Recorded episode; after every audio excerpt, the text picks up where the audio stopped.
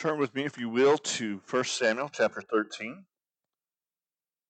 We have, I think, probably all encountered uh, the experience, the reality of seeing someone go from being uh, an upstanding, um, committed, focused Christian uh, to being disinterested, disconnected, dis, um, no longer a part of the church. We've seen people take precipitous falls from places of, of good standing, places of, of strength, places of holiness and righteousness, to places where um, they're almost not even recognizable from who they were before, from how we knew them, from in terms of their priorities, in terms of their lifestyle, in terms of the decisions they make. What leads to that? How does someone go from being committed and focused, righteous, to being totally disconnected from the God that they serve, from His will for their life, from the standards and principles that He has outlined? Well, as we return to First Samuel this morning, we come to a place in the narrative where the story shifts somewhat. We see a switch in the person of Saul. If you remember back in chapter 11, uh, we saw Saul carry out his role as king there in a very appropriate, very righteous, very um, high minded manner. He did exactly what you would expect of a godly king. He did exactly what you would desire and demand of someone who uh, is, in some ways, God's representative for his people. Saul was, at that moment, in that time, in that place, the picture of godliness. And yet, we all know where this is headed. We all know where this is ultimately going to go. We've, we've heard the story before. We've encountered and, and been with the journey of Saul many times before. We, we know that he's going to be a, an individual who's attacking David, who's, who's fighting David, who visits the witch of Endor and, and makes all sorts of really horrible decisions, so much so that he's not even recognizable as a person of God. How did you get there? How did you get from chapter 11 to, to uh, the kind of guy we see at the, the end of First Samuel? Well, that story unfolds for us in chapters 13, 14, and 15 of First Samuel. And over the next three weeks, we're going to be looking at the anatomy of a fall. What goes into a person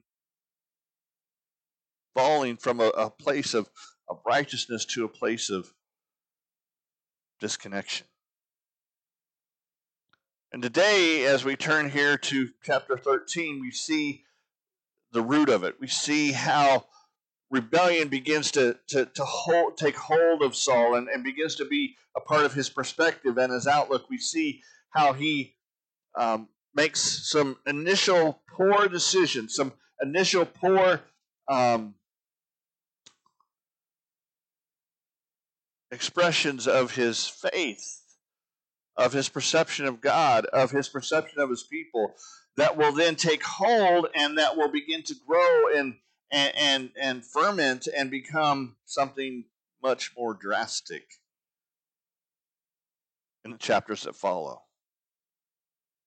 So let's begin by looking here in verses 1 through 7 and, and get kind of a, a setting for, for how this all begins. It says, Saul was 30 years old when he became king, and he reigned 42 years over Israel. He chose 3,000 men from Israel for himself. 2,000 were with Saul at Michmash and in Bethel's hill country, and 1,000 were with Jonathan in Gibeah of Benjamin.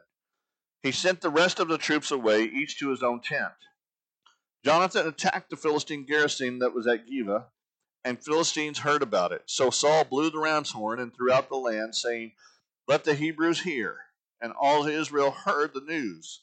Saul has attacked the Philistine garrison, and the Israel and Israel is now repulsive to the Philistines. Then the troops were summoned to join Saul at Gilgal. The Philistines also gathered to fight against Israel 3,000 chariots, 6,000 horsemen, and troops as numerous as the sand on the seashore. They went up and camped at Michmash, east of Beth Aven. And the men of Israel saw that were, they were in trouble because the troops were in difficult situation. They hid in caves and thickets among rocks and in holes and cisterns. Some Hebrews even crossed the Jordan to the land of Gad and Gilead. Saul, however, was still at Gilgal, and all his troops were gripped with fear. This is a dire situation. It, it's a it's a dark moment. It's a it's a kingship at a, at a crossroads. How are we going to proceed? How is Israel going to proceed from this moment where Saul is still being followed, but now we see what? We see his people, his soldiers, his fighting men are gripped with, are gripped with fear. They, they don't know exactly what to do. They don't know exactly how they're going to confront, how they're going to deal with this situation. A big part of their problem is that they don't have any weapons. If you move down to, to verse 19 and following, it talks about how Israel has no blacksmith and that they were dependent upon the Philistines to, to craft and to, to shape and to form their weapons. And so it says there in verse 22 So on the day of battle, not a sword or spear could be found in the hand of any of the troops who were with Saul. Only Saul and his Jonathan, son Jonathan had weapons. This is a this is a, a circumstance where leadership is called for. And I would venture to, to argue that a part of what the biblical writer is trying to get get us to see and understand is that this is a moment where Saul, um, among any others, has to decide who he's going to rely on. Is he going to rely on God or is he going to rely on himself? Is he going to rely on faith and holiness and righteousness or is he going to rely on his own plans, his own manipulations, his own ways of dealing with things? And we get that answer in verses 8 through 15. It says, He waited seven days for the appointed time that Samuel had said, but Samuel didn't come to Gilgal, and the troops were deserting him. So Saul said, Bring me the burnt offering and the fellowship offerings. Then he offered the burnt offering. Just as he finished offering the burnt offering, Samuel arrived. So Saul went out to greet him. And Samuel asked, What have you done? And Saul answered, When I saw that the troops were deserting me, and you didn't come within the appointed days, and the Philistines were gathering at Michmash, I thought the Philistines will now descend on me at Gilgal, and I haven't sought Yahweh's favor. So I forced myself to offer the burnt offering. Samuel said to Saul, You have been foolish. You have not kept the command Yahweh your God gave you. It was at his this time that Yahweh would have permanently established your reach, your reign over Israel. But now your reign will not endure. Yahweh has found a man after his own heart, and Yahweh has appointed him as ruler over his people, because you have not done what Yahweh commanded. Then Samuel went from Gilgal to Gibeah in Benjamin. Saul registered the troops who were with him, about 600 men. So we see Saul's approach. And on the surface, it might seem like he's trying to follow God's principles. It might seem like he's trying to, to, to keep God at the center of the situation. But, but as we break this down and as we look at Samuel's response, especially, we see that that's in fact not the case. Samuel, as the prophet, gives us the lens by which we're supposed to read Saul's actions. So when we read about him giving the sacrifices and, and, and carrying these things out, while we, our first inclination might be, oh, look, he's doing what he's supposed to do, Samuel tells us that he's not. And so let's dig just a little bit deeper into Saul's response here and see what it is exactly that, that, that he's done wrong. What is exactly where he's gone off path? And, and hopefully, in looking at that, we can gain some understanding into, into our own perspectives, our, our own attitudes, our, our own ways of doing things. And to ask if what we're doing really aligns with what God would have us do, or whether we're driven by our own selfish desires. Because ultimately, if we're not listening to God and we're not heeding the words of the Spirit as He speaks to us, then we are beginning the journey toward a, a collapse of our commitment, of our righteousness, of our focus. So, what do we see here? I think the first thing we see in terms of how rebellion begins to take root is that we settle for halfway obedience. Samuel's instructions to Saul were wait seven days and wait for me. It was a twofold instruction that Saul had been given by Samuel. He waited the seven days. The text couldn't be any more clear. The seven days came, the seven days went. He waited the allotted time, but what? He had not waited for Samuel. And we don't know why Samuel was delayed. We don't know what exactly was going on here, but regardless of what Samuel's purpose or, or reason for being late was, Saul had been instructed to wait for him and he didn't. He had settled for halfway obedience. Why? He because he didn't like the repercussions of the second half. He didn't like what it meant and the faith that was required to, to wait for Samuel. We read in Samuel in Saul's response here that that he was afraid of what was going on. We'll talk more about that in a minute.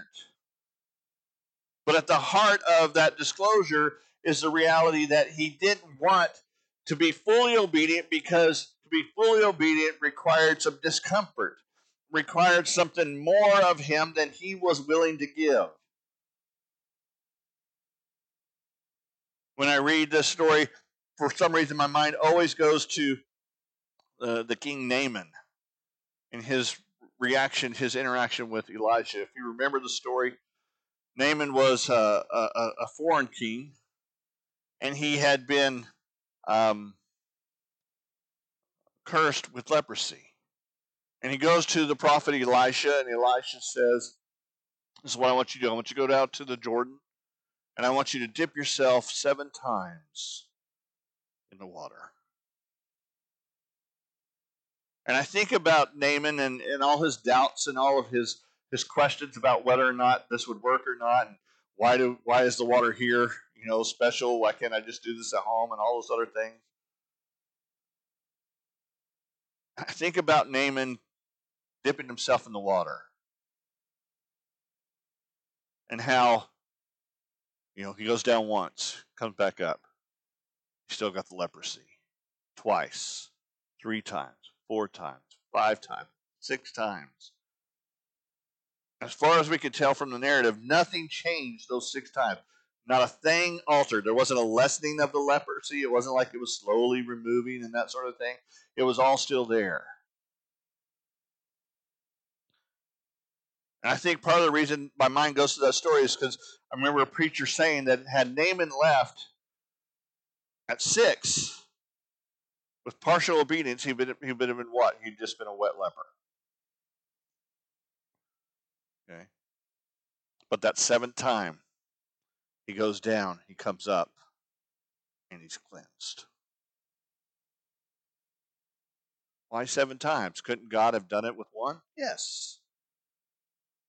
Sometimes God calls us to an extension of, to, to a furthering of our faith, primarily because He wants us to have faith in Him and not necessarily the process. He wants us to see that it's that he's the focus of our faith, not the events. Not the not the steps that we take. And that leads us to the second reason that that Saul steps here led to rebellion ultimately. And that was he minimized the structures that God had established.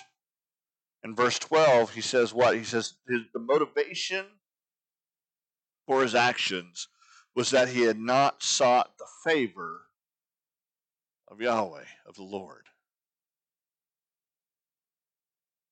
What's he tell us there? He tells us that that in his heart, in his mind, in his purpose, it was the procedure that mattered, not the relationship with God. I needed to do the right steps. I needed to follow the right ritual. I needed to, to practice the right custom.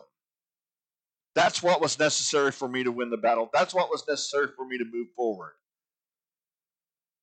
And whenever we as a people, whenever we as, as, as individuals or as a corporate body get embedded in the process, in the procedure, and that's where our faith, that's where our hope, that's where our love is, then we are in a status of rebellion. Why? Because our faith is in something other than God, and that at its heart is what? It's idolatry. And you see that in people who, who get wrapped up in a, in a certain way of, quote, doing church. Or a certain way of, of practicing rituals or something that, that are more superstition than they are faith. And when that idolatry begins to take hold, we we lose our connection to the God that we're serving.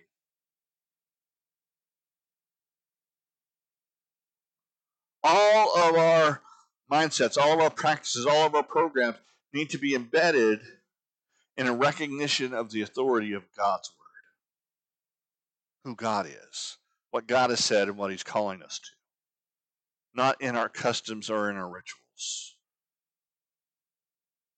And then we need to keep this in mind in terms of, of the things that God has given us. we hear a lot today uh, of our, our disposition toward the government. Perhaps somebody is president that we don't admire, respect, or think should be. Perhaps it's something on a more local level. And we forget that Romans 13 calls us to do what? It calls us to, uh, to pay our taxes. It calls us to pray for those who are in power. It calls us to obey the laws, even if we don't necessarily like them or think they're fair. Calls us to respect of the institution, not necessarily because the institution itself is respectable, but because God has established it.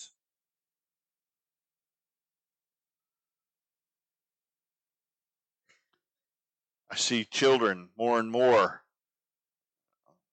disrespecting their parents, not listening. Although Ephesians 6 tells us what? Children, obey your parents. Goes on to say what? Fathers, don't incite your children to anger. The relationship between parent and child is set in terms of what Scripture calls us to.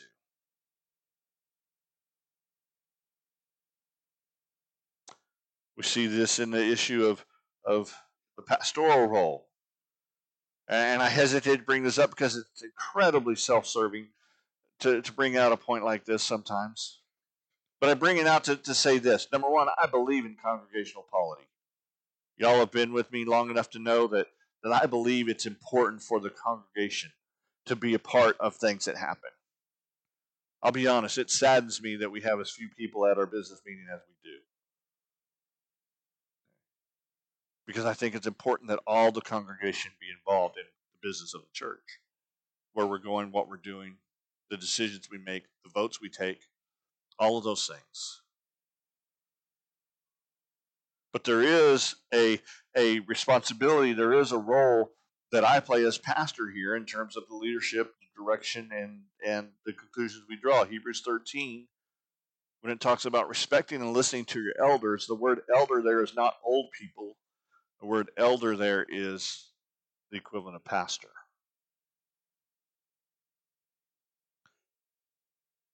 When we minimize the statuses, the, the, the roles, the, the, the relationships that God has established, we minimize God's word, God's purpose. A recent study was done, it just came out last month, on, on the values of Americans.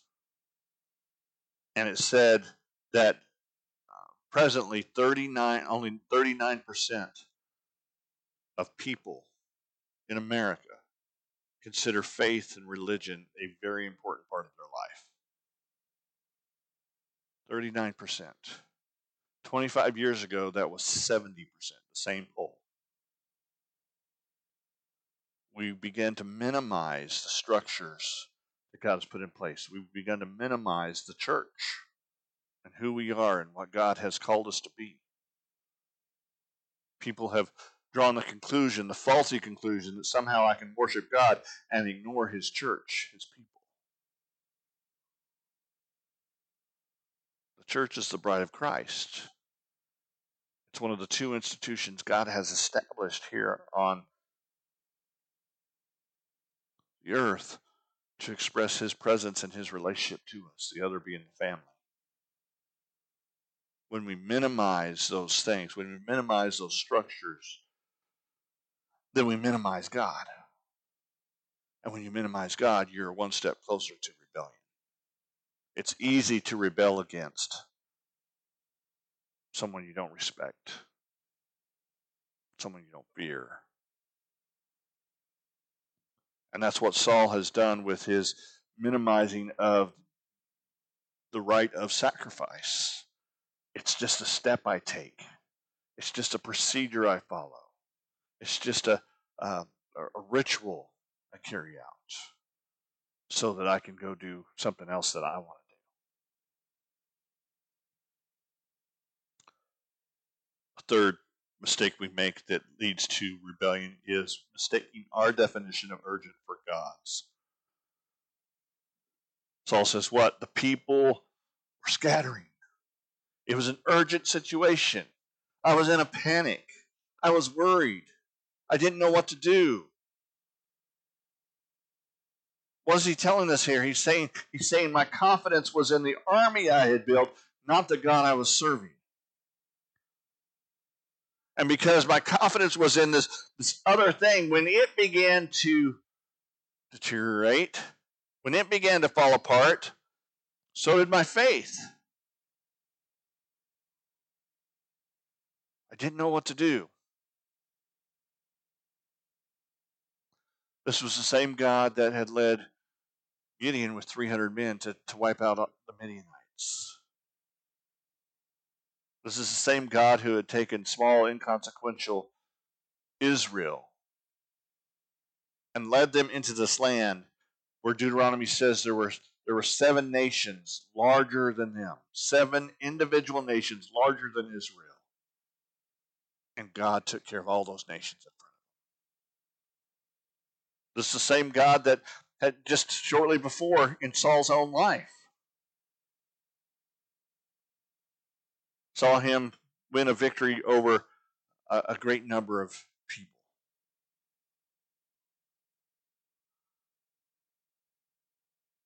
But that wasn't the, the focus that Saul had. That wasn't the commitment he was interested in. He was felt a sense of urgency because the surrounding circumstances, the place he had had his faith was falling apart.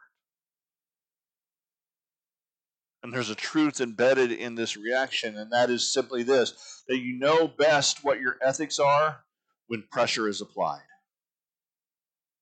What do you really believe? What do you really put your confidence in? What are you really building your life around? That comes out when the pressure begins to be applied, when the struggle begins to set in, when the things that are around us are, are not what we are used to or what we're accustomed to. What decisions do we make in those moments? Reveal what our what our ethics are, what, what our relationship to God really is. Do we still trust Him? And if we can't trust Him in those moments, then it won't be long before we're not trusting Him in the easy moments either.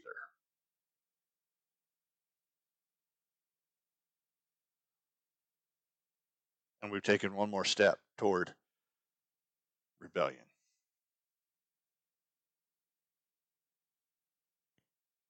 We also see that we take a step toward rebellion when we believe ourselves incapable because we've forgotten how capable God is. When you look back at chapter 11, one of the things you see over and over again is the Spirit of God. The Spirit of God came upon Saul. The Spirit of God did this. The Spirit of God did that. Here in chapter 13, there's not one mention of the Spirit of God. Not one. Why is that? Because Saul had closed himself off to the Spirit's leadership with his mindset, with his perspective. And when you close yourself off to the power source, to the authority, to, to the one who brings you victory, then what? Insecurity sets in. Saul seems incredibly insecure here and, and full of self doubt. He's not the king we saw in chapter 11 who, who said, Let's do this, let's go, we got this, and they went out.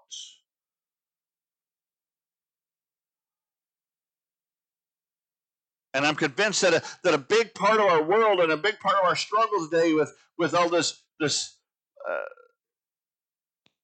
lack of self confidence and, and lack of self worth and all that grows out of the very fact that we haven't put our confidence in the one who grants us worth, who grants us confidence, who grants us a direction and a purpose and a place in life. We built our our, our understanding of who we are on, on all these other things and not on our relationship to God and who God says we are. And because of that, we are insecure. We're fearful. We lack direction.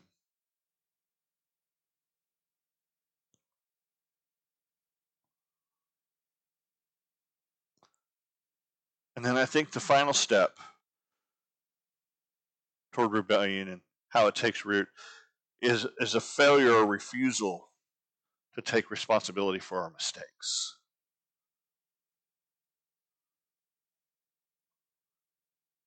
When Saul is confronted with his sin, with his halfway obedience. When Samuel says, What have you done? Well, what is Saul's response? He gives two responses. Number one, he blames Samuel. You didn't come. You didn't come. I waited and you didn't show up. This is your fault, Samuel. You're the one who's behind this. And number two, a false sense of piety. I forced myself to sin, to do the sacrifice, he says. I forced myself to do the sacrifice. I didn't want to do it. It's, it's, not my, it's not my natural inclination to, to do the sacrifice like this, but I just had to. Why? Because you didn't show up. And this is a this is a standard, this is a model that we see repeated by Saul over and over again. We'll see it again next week. His refusal to take personal responsibility. And that's the ultimate lo- uh, location of his failure. That's the ultimate location of his rebellion because our refusal to take responsibility is embedded in the idea, in the concept that we don't have to take responsibility, that we're not beholden to God, that God's not the authority, that God's not the standard, that God's not the one who evaluates us. We are. And if we're the one who evaluates us, and if we're the one who judge ourselves, and we're the ones who determine our own direction, then we don't have to take responsibility. We can just rationalize our way through every decision that we make.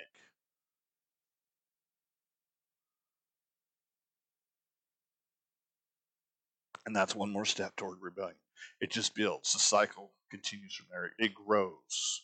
And the next thing comes around. And we're maybe not even halfway. Maybe we're, we're only a quarter way obedient next time. And we minimize even more the things, the structures that God's put in place. And it becomes more about our perspective of, of what's urgent and what's important than what God would have us. And we go even more secure, insecure, having more self doubt. You see, the cycle is never just a continuous cycle in one position. With each new decision, with each new journey through the cycle, we get further and further away. We decline in our connection to God.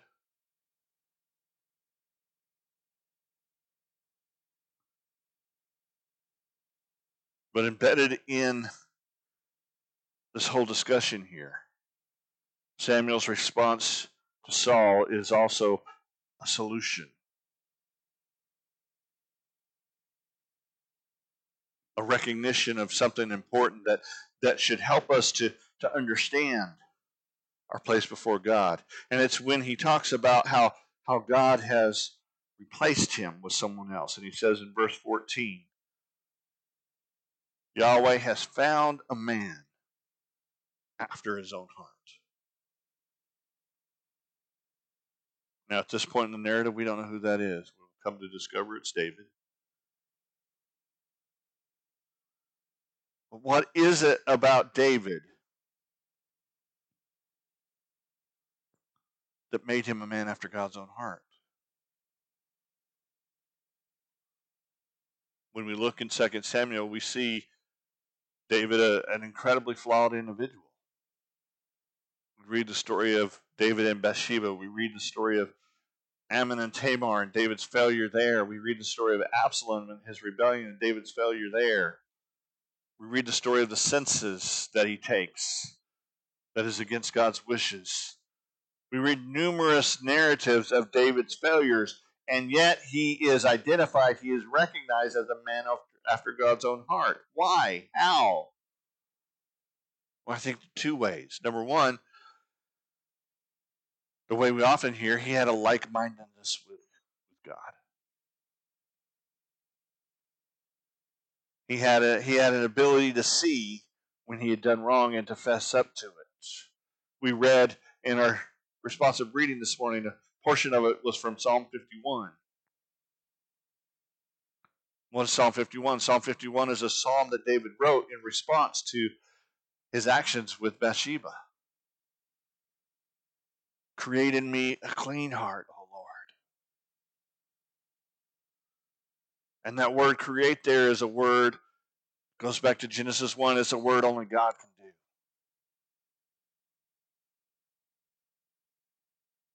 It's a totally new work. God, I recognize that the heart I need, that the mind I need, that the perspective I need can only come from you. So please do that. I can't do it on my own. That's what is a man after God's own heart. A person after God's own heart is a person who recognizes God's position, God's authority, God's place. But there's a second intention here, and it comes out in, in the parallelism that Samuel expressed here, and that is simply that the phrase means that David was the focus of God's will. David was God's chosen one. David was was the one that that God was going to raise up. And, and embedded in that is what? That David's worth, that David's position, that David's authority, that David's role, that, uh, that all that David was, was found first and foremost in who God is.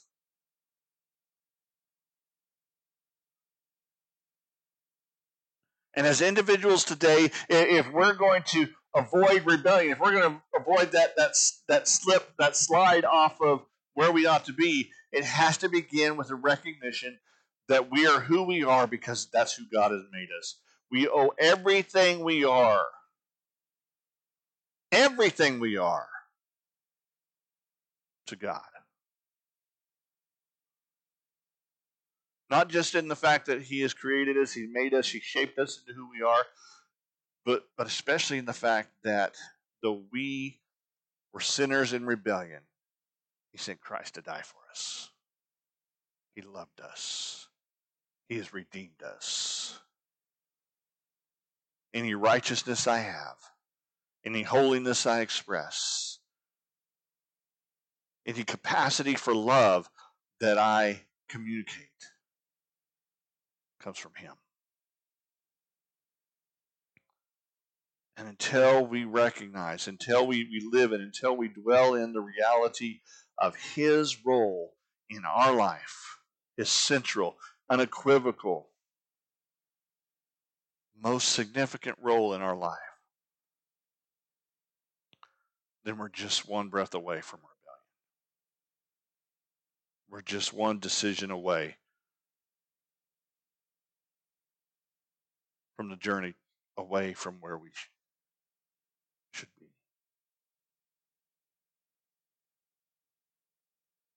So I ask you today, as you look at this list, do you see any of that taking place in your decision making process? Do you see any of those things in the attitudes or the actions that you undertake? If so, then the answer resides in just one place taking personal responsibility and repenting of those sins. 1 John 1 9. If we confess our sins, he is faithful to forgive. And as we point out that verse, I, I always point out simply because I, I think sometimes Christians miss this. John is writing to Christians there, not non believers. He's not talking about justification there, he's talking about sanctification. That as you grow in your faith, it requires continually returning to the Lord to confess your sins. So that what? So that you grow with the Lord so that you understand the Lord, so that you remember the Lord's role in your life. Yes, your sins are all covered. The ones you've done, the ones you're going to do, are all covered by the blood of Jesus. Not about getting them re-cleansed or re-forgiven. It's about the growth that we have to go through as Christians, constantly being reminded of God's position in our life. Let's pray. Heavenly Father, as we come today to time of response, God, I pray, firstly, that if there's someone here who doesn't know you, doesn't have a relationship with you, I, I pray that you would speak to their hearts, that you'd help them to see that rebellion is, is who we are before we experience Christ. And that the only way to move beyond that is through submission to you and your will your call, your offer of salvation. God, I also pray for myself and my fellow believers here. That we recognize the, the tension we live in. But though we are redeemed, we are still capable of rebellion.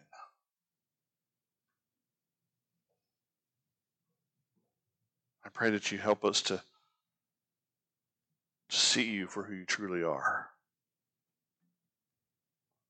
To place you first and foremost in our hearts and minds. To be committed to your direction, your purpose for our life. To not minimize the institutions you've given us. To not walk and live in a status of doubting you or placing other things before you. But to maintain our, our, our walk and our testimony by relying on you for everything. God, I pray that you use this time to help us to respond appropriately to where we are in our lives. It's in Christ's name we pray.